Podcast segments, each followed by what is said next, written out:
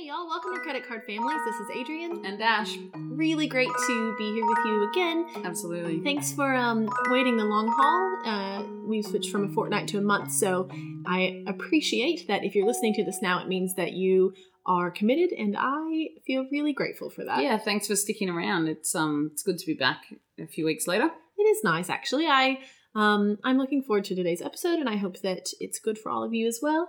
I guess we would just want to start by giving you an update on what's been happening for little Ashy um, regarding the egg collection. Yeah, so I think it was just before my birthday, maybe the 20th of March, 21st of March, I had the egg collection. And yeah, I guess all in all, I feel like I got out of it um, relatively easy. Um, I generally respond pretty well to a general. Uh, so that was you know that part I guess was always going to be pretty fine. Um, but the actual, you know, the other part of the procedure and things, I feel like the recovery was not too bad for me as well. I felt quite, quite lucky. I had some cramps and things, but and I guess also I have really intense period pain whenever I have my period. So um, it kind of felt like period pain that wasn't that bad in a way. So yeah. I felt like it was like some cramps, but nothing compared to what I would have on a normal cycle. So uh, I was back at work a few days later, and um, I think it took a few weeks for the hormones to sort of be out. I definitely feel like my emotions were really intense, and I was um, a bit up and down, and um, you know, struggling. Adrienne's like, uh, yeah. it was, and it's hard, I think, to see your partner you know, just having such a hard time. There's nothing other than just being a sweetheart and like trying to do what you can to make it better because it's just so internal and you just feel like just so just feels so full on. So yeah, it was nice to see you go from having a really hard time to having a fairly easy procedure and then having a good recovery as well. Yeah. I think that that felt really nice because so many things have been really hard. Yeah, it's true. And yeah, I think it, it does definitely feel like that. We have had so many hard times. So it was kind of like, okay, this is um this is good. I feel okay that this has been not too bad.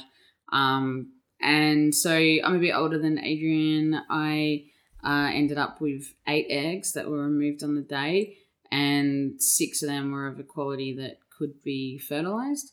And then on day five, I ended up with three that were able to be um, frozen as day five embryos. So that was that was pretty good. I feel pretty happy with that result, and um, I guess you know we'll just sort of wait a few years and see what see what kind of happens um, in regards to me carrying as well potentially. So I or, or, attempting to again. Obviously, as you know, I have tried previously and it and didn't work. So um, it's yeah, it's exciting and and really we couldn't have done the egg collection for me any earlier.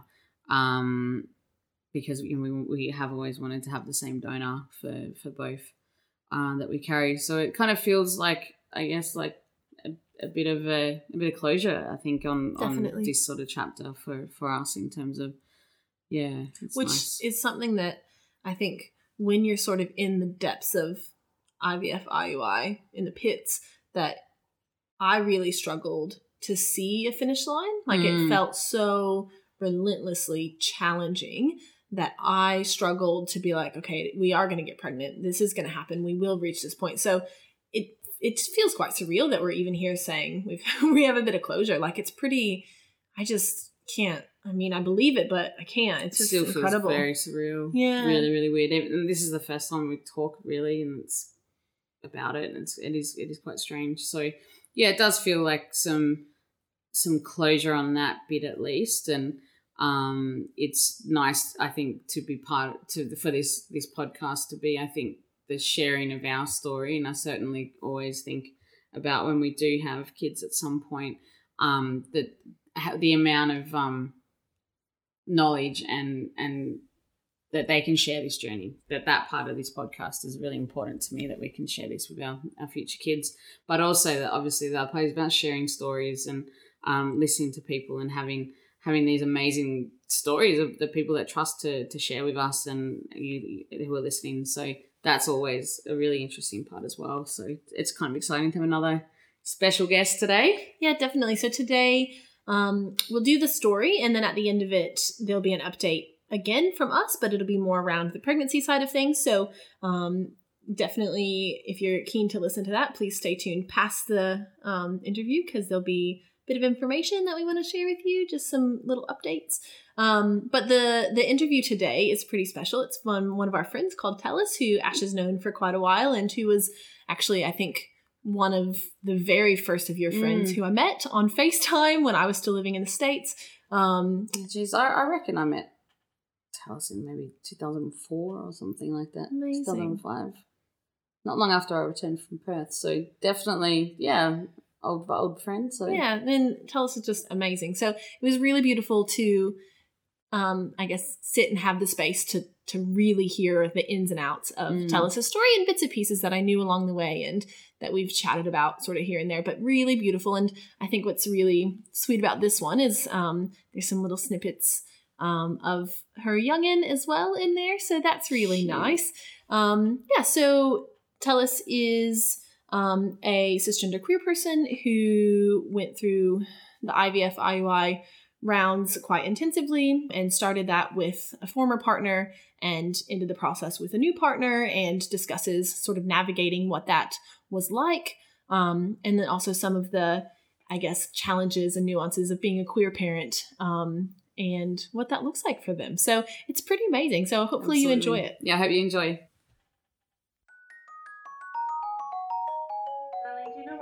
Talking about? What? We're talking about when the doctors put you in my tummy. Oh. Yeah. that's pretty neat isn't it Mm.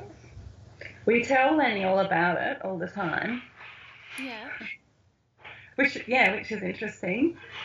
We don't have to go into any um kind of uncomfortable territory to, to have the conversation about how he was conceived. That's nice It's just like, the doctors did it. Yeah, the doctors took care of business.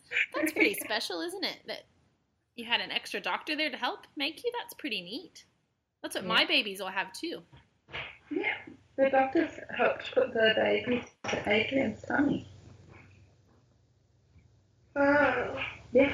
The two babies. Two. Two of them. I'm Tallace.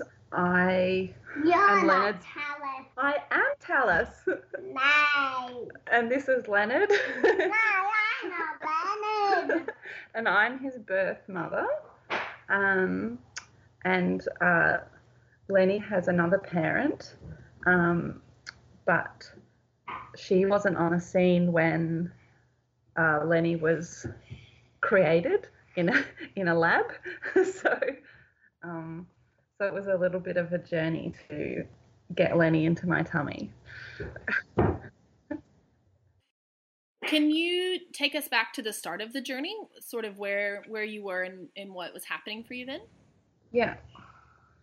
So I think I was about 28 and I really wanted to have children. Um, I had a long term relationship breakup, and I think I just assumed that I would be having kids in that relationship. Um, and so, so when it ended, um, I felt like, oh well, I as a as a child I'd assumed that I would be a single mother because I think um, that's just what I thought.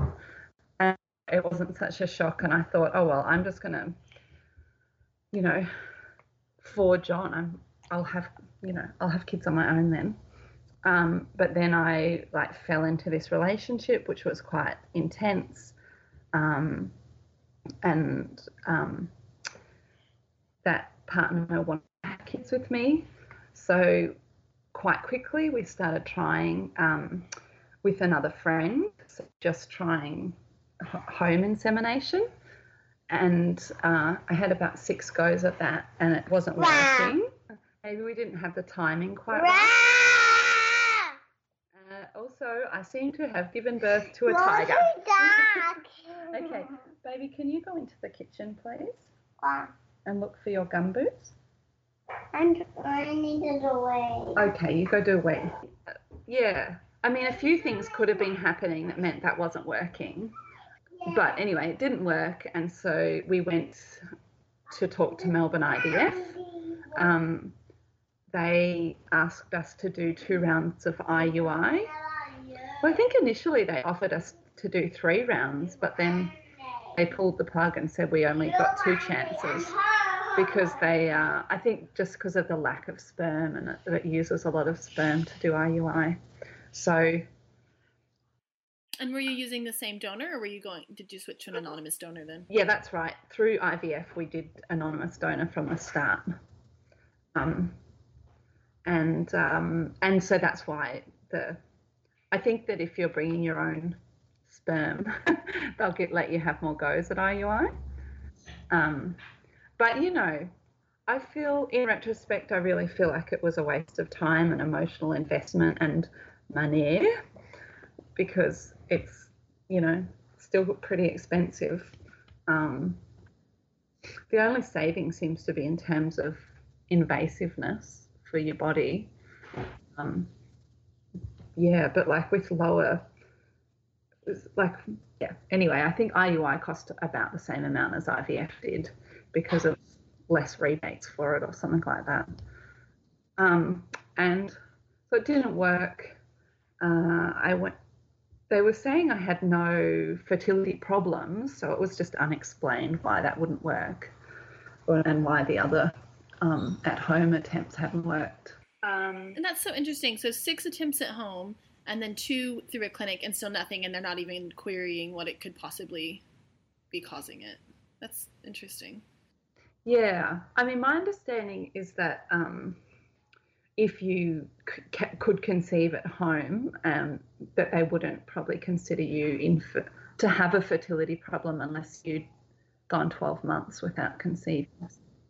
So, um, you know, it's just not that high a rate of.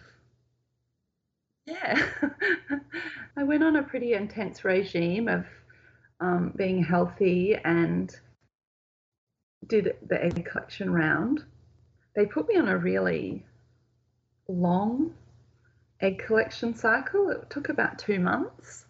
They, yeah, so it was pretty full on. They essentially what they did is that they down regulated my cycle, and then, you know, switched it on with their synthetic hormones but it didn't i didn't respond very well to that switching on so i only had three embryos collected and that was horrible um, i remember waking up in the um, women's hospital in a row of other women who'd had the procedure that morning and the nurse was coming along the line telling them how many that they'd gotten collected.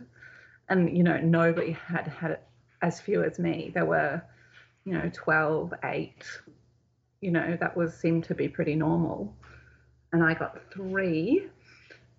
Um, they said that's because one ovary just didn't respond at all.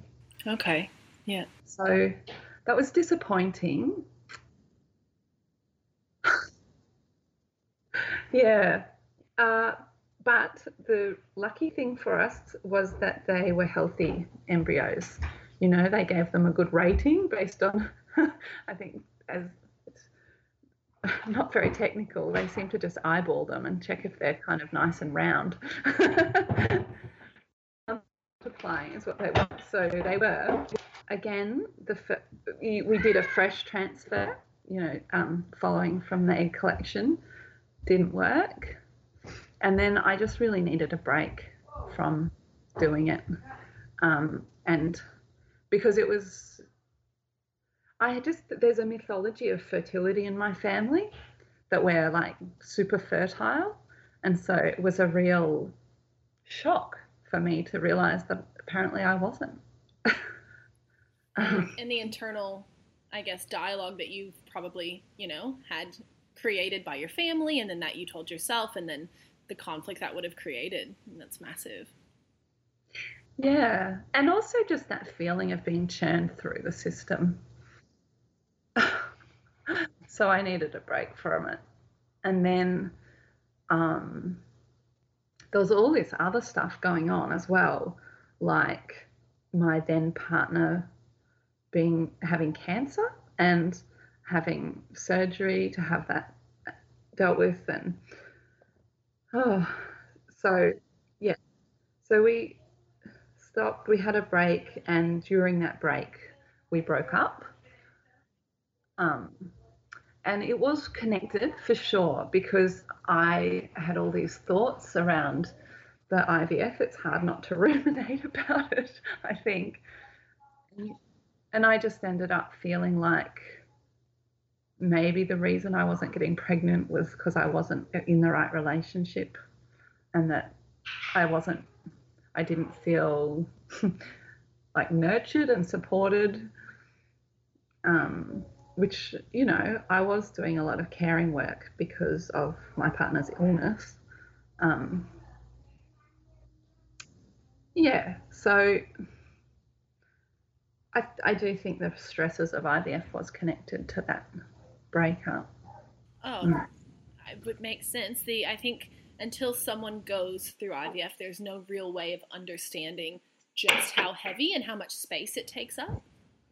Yeah, there's just lots of appointments, there's all this pressure, the fact that you're paying all this money puts this additional layer on everything.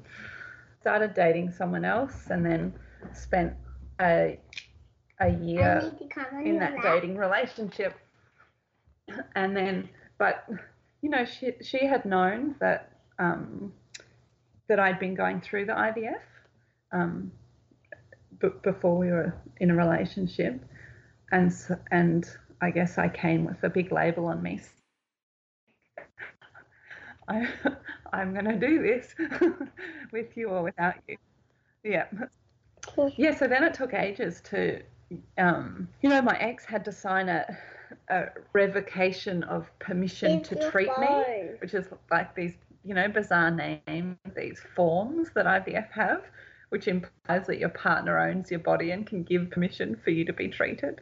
It's just, you know, Jill had to give permission, and then and we had to go through the counselling process again, which was a bit, you know, I don't think much Oh no! of the counselling that IVF provides because it felt a bit like tick a box. And and in this case, it was kind of like I I felt like I was. I felt a bit like I was like the crazy lady, just dragging successive partners into the house. Where we we got through that fine. We got approved to be parents, and um, and then we, we did uh, the first. So this is my second embryo then, um, and it to us it felt like it initially worked. And then there was a point where I suddenly felt, um, yeah, I just knew that it was gone. Um, and uh, when I, yeah, so, you know, you have to go in and have the blood tests, but already I had my period anyway, properly. And um, Oh, wasn't any surprise when they said it was negative. And get out, crocodile!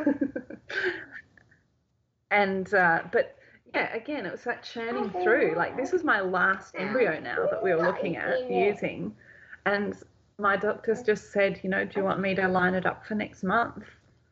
And I had to put the brakes on and say, well, why isn't it working? Because this is my last go.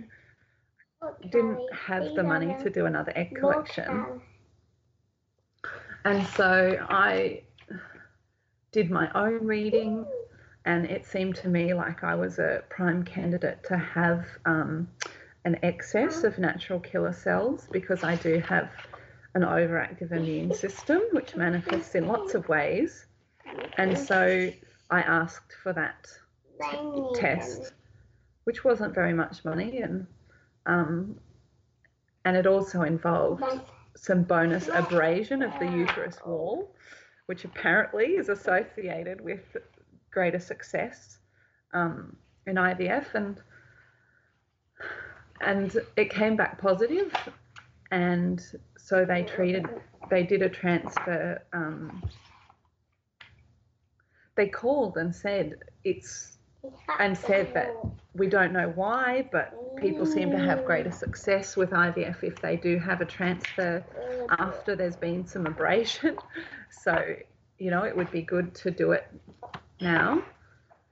And so we did, and I, I and I used steroids to treat the immune overactivity, and the pregnancy stuck. See the elephant. a real relief. See the elephant. Although, you know, if I'd if they had have told me that about the abrasion and everything, I would have waited till after this overseas trip that I had locked in.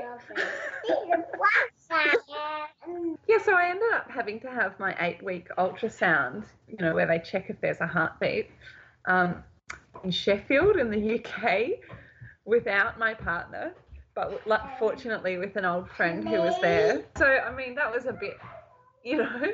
And then I had morning sickness all around this trip around Europe, which, but that, you know, I was glad of it, of course, you know, just glad that it was happening.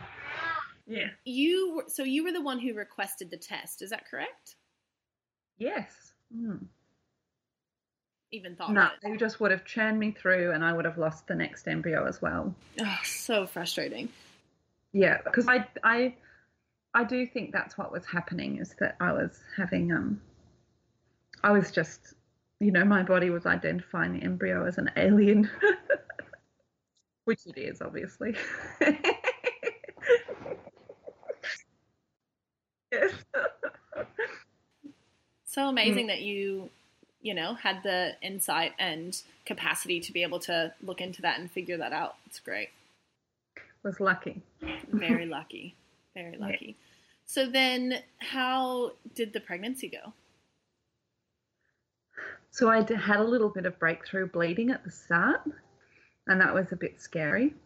Um, but it wasn't the same, you know. I think I did feel, you know, I, I sort of knew it wasn't.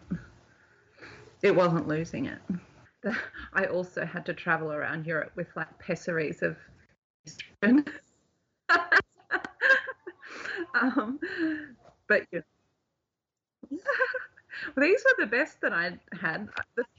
No, well, well, I did not like them, but the the first um the first time I had them, they were in some cream, which was really disgusting, just so gross. Uh, but this one, the ones that I had with Lenny's pregnancy was um, they're in cocoa butter, so that was better. Yeah, that's all right. That's pretty nice.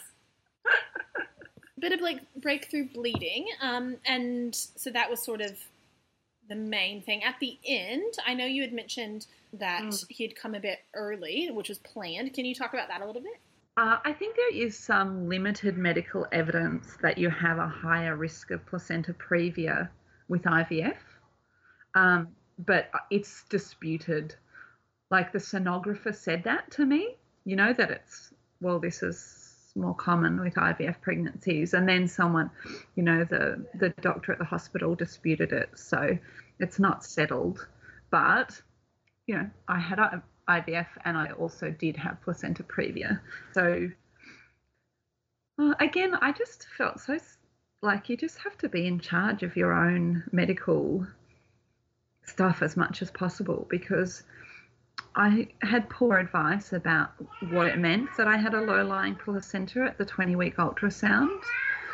There people were quite um, the the midwife that I spoke to um, was quite dismissive of it as a concern. Um, uh, so I didn't really know it was a concern. She just sort of said, "Oh well, they normally move up," which is not right. Actually, your uterus grows, um, but more at the bottom as uh, in the later stages of the pregnancy. So then, relative to the opening of your cervix, the the side of the placenta has moved up. Um, but what I was what what was explained later, like when I was well along 32 weeks, was that um, it was always so low for me that it was never going to move. It was always going to be too low. So it was, you know, it was a couple of millimeters across the cervix opening, Um, and what that means is that going into labour is extremely high risk. There'd be an abruption um, as your uterus is contracting. The abruption of the placenta would cause hemorrhaging, which could um, usually would kill the mother and the baby without modern medicine. Uh, so what it meant is that I had to have a scheduled cesarean, which was upsetting because I really wanted to have a home birth. I was engaged by the home birth program at Sunshine Hospital, and I, you know that's what I wanted. Um, oh, I had gestational diabetes also, and they tried to kick me off the home birth program because of that, but I'd managed to control it so that my bloods were really um, you know, as good as or better than someone who hadn't been diagnosed with gestational diabetes. I think had a mild sort of case of it. And so, you know, I'd fought this fight to stay on the home birth program. and then they were just like, well, there's no way, my friend. yeah. So um, the really good thing was that our midwife, who was with the pro- home birth program, stayed with us through um, the transition to the hospital birth. Uh, and we wouldn't otherwise have had her, and she was great. Well, that's good that there was a bit of consistency even through all of the changes. It helped Jill cope with it all.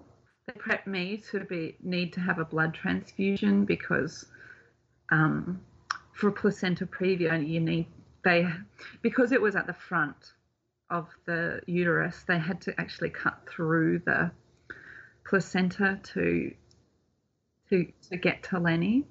And what that meant is that it was quite a lot of blood loss for mainly for me, I think. Um, it was just this real sharp learning curve of I'm oh, I don't know, just that I had to trust the medical professionals at the end there. so, out of your hands. we nearly cracked it at the like we were really, you know, we really didn't want students to be in there or anything like that. Um, and the funny thing is that both of Jill and I were about to, you know, were kind of feeling really um, defensive and on the edge, and Nellie it about this young man who looked he looked really young, but he turned out to be the surgeon. You're like, go back to high school, Doogie. Yeah. yeah. but anyway, he did a good job. Oh, that's so funny. Okay, that's good. And then, so they did they end up doing the transfusion, or you were fine? I was okay. I, I did have to go into recovery for a bit more than is normal but they decided I didn't need a transfusion, which was good. Jill was more traumatized than me by the um, by the actual operating theatre, I think, because I was a little bit, I, you know, I I had that anesthesia, and also at that point I hadn't had anything to eat all day because you're not allowed to eat before surgery, and so I was pretty vagued out. Whereas she was fully aware and alarmed. yeah yeah, oh, and it'd be it'd just be so hard, you know, like it's just standing back and just like, oh God, I hope they, I hope it's okay, and just feeling so powerless, and you know, it'd be horrible. Yep, yeah, so scary for her. And she said that um, she described me as like a fish flopping around on the table as they like wrenched Lenny out because he was he apparently wasn't hadn't got the mem- memo about um the cesarean, and so he was locked and loaded, ready to deliver. oh, that would have been so full on to watch. yeah, but I mean, it's amazing. He came out, you know, they had to sort of lever him out with, I guess, some, um, what whatever it is that they use around their heads. And he had these bruises across his face. But um, fella. it healed within two days. That's amazing. They're just so resilient actually at that age. You know. How old is he now? He's three, yeah? Yes. There's a couple things I'd I'd love to know, and I had a bit of a preview of this before, but I'd love to know this is something we've not talked about yet on the podcast. what those conversations have been like with him around his conception and around being a donor conceived person and what his understanding of that seems to be. Yeah. Yeah. So I I think at the moment for Lenny, um, it's completely normal that he was conceived, that a doctor um, helped put him into my stomach, and that he was delivered in the hospital by a doctor as well. So that's the sort of the story that he knows about it, you know, that we got some help to have him. I think the really like pressing thing for him over the last year or so, he's been dealing with um, not having a father because it's really just full on how how many picture books just have mums and dads. And that's even with me trying to find the ones that have two parents or just one parent. You know, like I really try and expose him to other stories. Um, but there's not many, and there's not, there's like, we, I've probably come across one or two where it's just incidental to the story that there's two mums or, you know, or two, which, and, and that's the best, you know. I feel like I, I'm so thrilled when I find a book where it's just, that's not the point of the book. It just is normalized. So that's the thing that we've been talking to him about is that um, I've just been really upfront, just saying you don't you don't have a dad, um, you have a Jill. yes, I said not many people have a Jill, um, because Jill is a person who doesn't feel uses female pronouns in the world, but doesn't feel good about being referred to as a woman or um, as a, and certainly doesn't feel comfortable with the title of mum. So, so Lenny's got a mum and a Jill. I think the most brutal thing is other kids. Like, um, like he has a little friend who actually herself has two mums. And I heard her saying to Lenny, You don't have a dad. And I'm like, Yeah, neither do you. Work your shit out somewhere else, honey. uh, yeah, so I, I just, wow. Um, but on the whole, I mean, Jill feels anxious about, you know, Lenny resenting that we've given him this different family, something that makes him different in the world. But I look at my friends who have older children, teenagers, some of them, and they're well adjusted, healthy kids. They don't, you know, they're not raging against their mothers for bringing them into a queer family.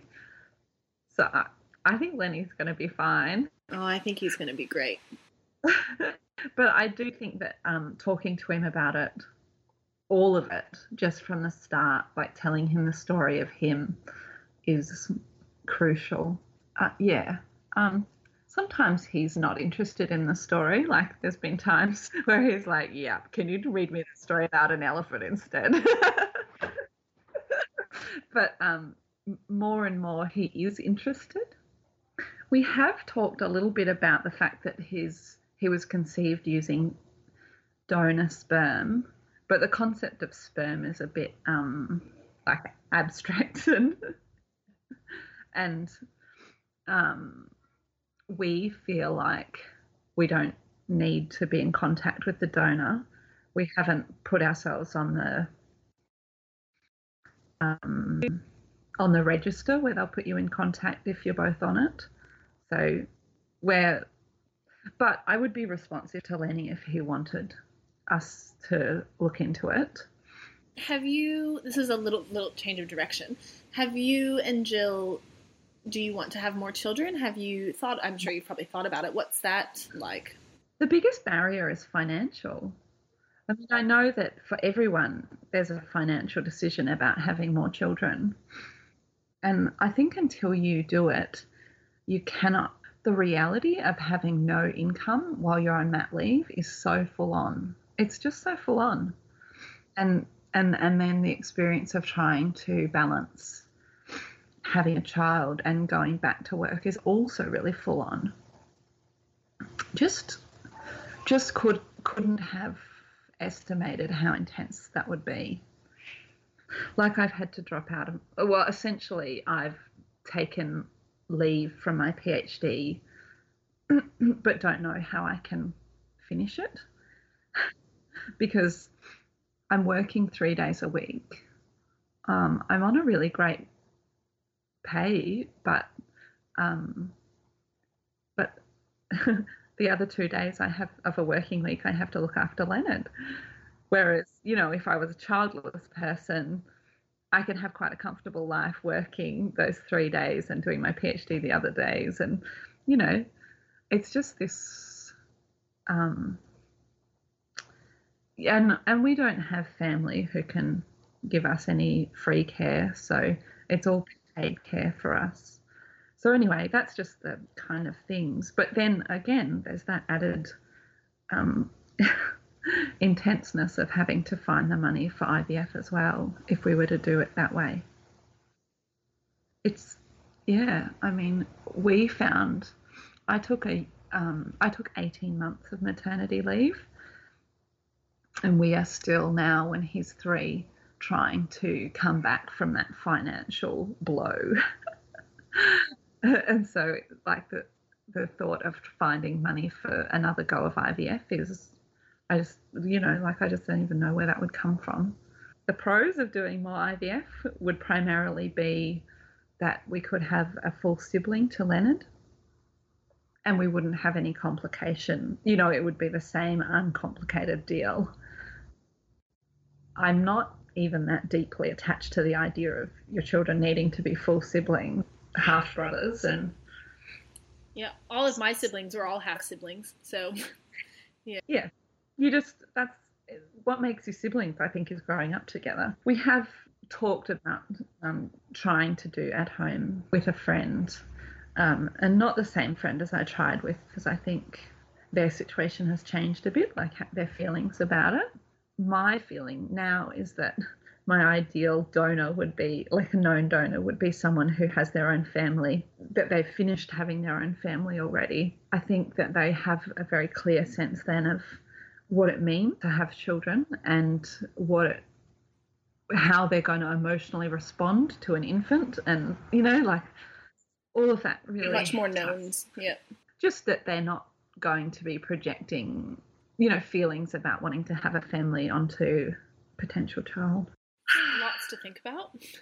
yeah, I mean, I've got some friends who are doing really well with the known donor, and other friends who it's been a complete disaster. And I think that's sort of what I hear from a lot of people is it kind of it can easily go either way. It can be really great or it can be really hard. But I mean, whichever way it goes, you are tied to that person. You know, sometimes it's hard enough coordinating three people in a family, let alone any additional people. Absolutely.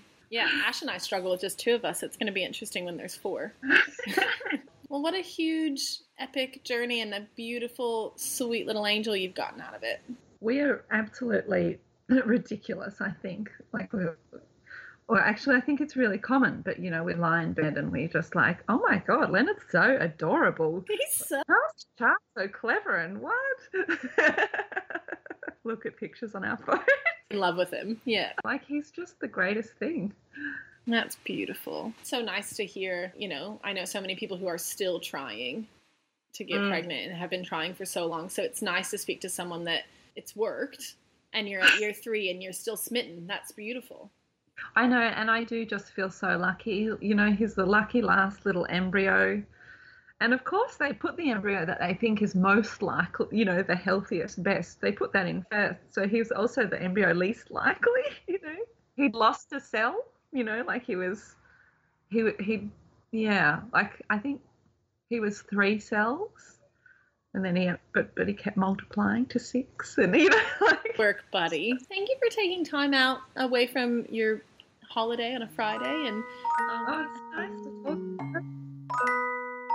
Hope you enjoyed that. Yeah, that was so great to hear. Thanks so much for sharing, Tallace. It's um yeah really great to hear what you've been up to and talk again. Yeah, it's really sweet. we um I guess just wanted to give you a couple minutes worth of an update on how we've been traveling. It's been a month, and the reason we swapped to a month in between episodes is that life has been really challenging. uh, and every day is sort of like um, race to the finish line who will survive. Survive. Yeah. Yeah. it's actually been really good switching to a month because really our capacity for anything outside of survival has been pretty low. Well, I mean, I feel like really it's been really tough to do much else than like you're working part time, work, us look after the house, look after the animals, look after ourselves. I mean, even social things have just been on there. Oh, none. They're non-existent for me. I think I did something today. Um, actually went to this photo shoot with a bunch of other pregnant people for Hermosa Body in Torquay, Victoria, and it was really amazing. But that was actually the third thing in 14 weeks that I've done. like I've just, it's That you've actually just left the house. I've actually left the house apart from someone just paying you. Yeah. yeah, and, and except when I was forced to because I had to work. Um, so yeah, it's been it's been a big month, but I feel like it's interesting that thing where every day feels like the longest day, but then you look back and go, "Oh, that's gone quickly," which I guess is Mm. time.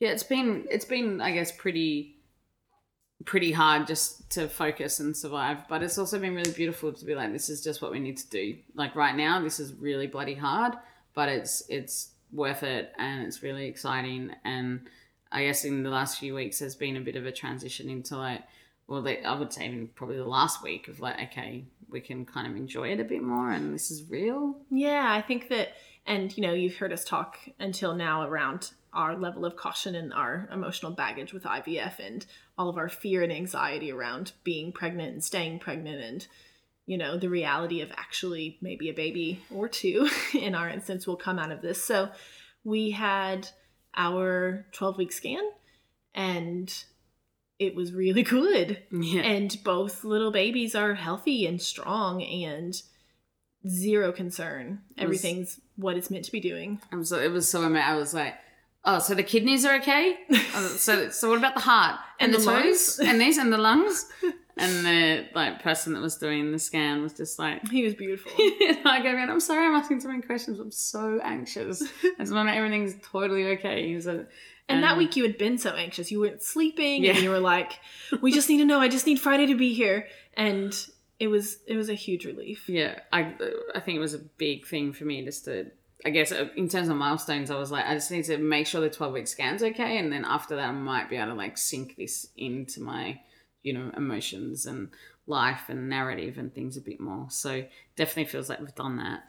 Um, oh absolutely it's sort of switch from a chronic health condition that we're managing to oh, it's actually that you're pregnant. something's coming from this and i think that that shift happened for me as well but probably not until just maybe four or five days ago. So i'm Mm. at 14 weeks and one day today.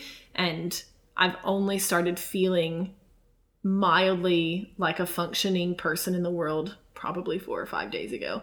Um, so i feel really lucky that i've had a shift in my health. And with that i've gotten to go oh my god there's babies inside of me.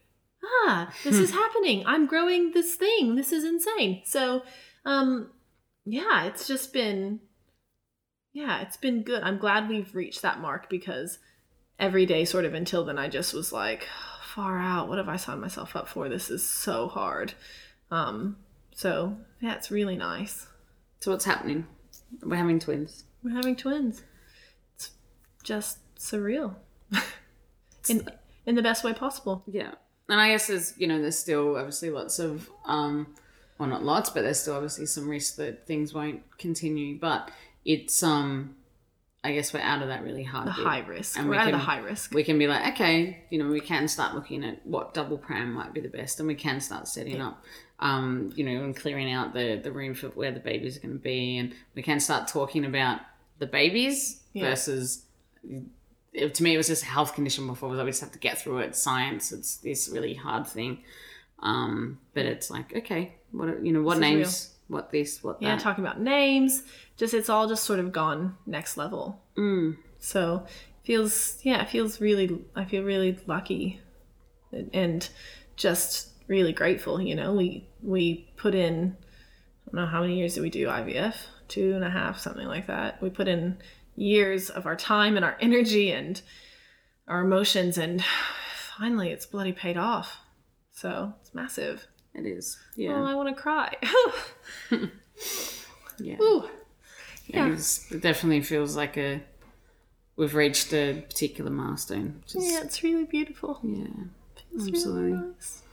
So hopefully we'll have these little people running around soon that will make us really really tired. tired and grumpy and be like, why did we do this? And But- you know, I'm excited to be grumpy about it. Yeah. Which is really nice. Absolutely. Um, and just a bit of a topic, not topic change completely, but I've um, it's been really interesting, and it will continue to, I think, feel um, sort of highlighted in my eyes around this femme invisibility that I experience as a queer person, um, and now that I carry a pregnant-looking body in the world, the the comments and the assumptions by people and like health professionals and like I know that I've had so many health professionals make assumptions before about, you know, my identity and sexuality and all this stuff. I, you know, I find being visibly queer a really important part of who I am and a really important thing to do because I'm able to do so and it's safe for me and by doing so I, you know, create, you know, more pathways for other people who maybe might not mm. have otherwise been able to do so. It's really given me a bit of a knock around, I think. The amount of times I've had to go, my partner is not a man. Or, you know, I had a doctor who was like, Oh, so I see you've been busy with twin I see you've been busy now that you have twins, like and like making a reference to like having sex with my husband.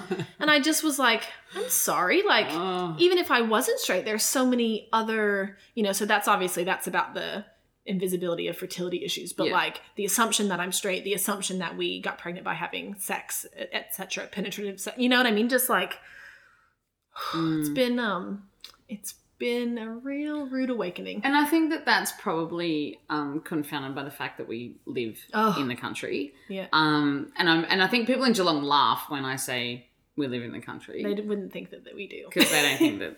Yeah, but I think as a queer person, as a queer family and a queer couple, um, that's really different for us. Mm. And I think our experience, I think people and most of the people that most of the locals that we speak to aren't queer. So some of those nuances and things that we experience that are really different from living in the inner city in Melbourne in a queer bubble. in Yeah. a queer bubble. and, that- or with you know I health practitioners who are really informed and Yeah. have really sensitive We're bombarded with like training around, Yeah. you know, queer and um, gender and sexuality diversity and things. So yeah, it's really it's it's a very interesting thing. Yeah, it's been, and it, I will just continue to be so, you know, because I'm just going to look more and more pregnant by the day. Mm. So it's going to be interesting. I'm sure that eventually I'll develop some strategies and I'll sort of pick my battles. You a could start wearing like t-shirts that say this is what a queer looks like. yes. no, I'm not straight. Fuck you. Yeah. If anyone wants to make sorry. a t-shirt, anyone had any screen printers at home? Yes. Feel free to send us in Yes, t-shirts please. for Adrienne. Um, yeah. I mean, even imagine when we start going to school and maternal child health services and all of that stuff is it's so straight and so yeah it's Yeah. it will be it. I'm not excited for our um our birthing classes and all this where they're like, and then the dad does this, and you're like, oh, roll your eyes and vomit a little bit so full on. And it's like I don't have energy to, you know, just be on my queer educational crusade all the time. Just don't have it. I'm bloody Mm. tired. But I don't sleep. I have insomnia again now. So yeah uh, yeah. So also if any of you are listening to this and you have any good resources on queer invisibility and pregnancy, love yeah to absolutely have you send them through to That'd me so um, for me to read, but also to share them with others because I'm sure that this is a very common. Ex- that's the puppy drinking from the water. yeah so i mean there are some resources and things that that we know about but it would be amazing to have some things around sort of femme invisibility Oh, and, and pregnancy and um, i know when i was going through IUI, I was really excited about the Pregnant Butch, nine long months spent in drag by AK Summers. And um, there are some sort of resources and sites around non binary, butch, trans, genderqueer um, people undergoing pregnancy. But I think it's really amazing if anyone has any resources around femmes. I think it's a really And if there's nothing out there, then maybe me and some powerhouse films get together and we make something. Oh my god, how good would that be? Ugh, be so good. and like, start now while I've still got all the pregnancy rage, and I'm like, it's all fresh in my mind. Absolutely. Uh, it's it's been it's really exciting, and I know that we're kind of really emotional, and it's kind of an interesting Oh, update right now. emotional. But um, yeah. but yeah, it's really exciting, and we're really really happy, and we will continue to to share with you our updates and stories at the end of each of our podcasts. But obviously, the main bit will be around our sharing of an interview and a narrative um, with someone who's who's willing to share their experience of IVF and IUI. Yeah, so we only have a couple of months left, really. So only a couple of episodes. So um, I'm very aware that sort of the the narratives and stories that have been outlined have been a very sort of middle class white experience. Um, and I would really love to have representation from lots of different types of families. And, Yeah. um, you know, if you're listening to this and you know someone, and because really it's all been that people have basically reached out to us and said, we're keen to do this. Yeah. Um, so if you know anyone um, who might have a good story to share or who maybe their type of family hasn't been represented, then we would love to hear from them or hear from you. Absolutely, especially um, any families that are Aboriginal and Torres Strait Islander and people of color. Yeah. Um, you know, we really would be so into um, to listening and hearing the stories. Yeah, so so please message us, um, and we swear we'll get back to you. It'd be really good to um, pump up and really get a couple really good interviews before it's all Yeah. before it's all said and done. Absolutely. So thank you so much for for listening to yet another episode and waiting a few weeks for it too.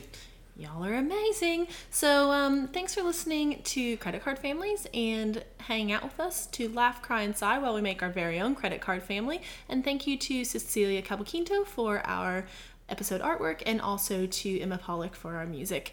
And we'll talk to you guys in a month. See you later. Bye. Bye.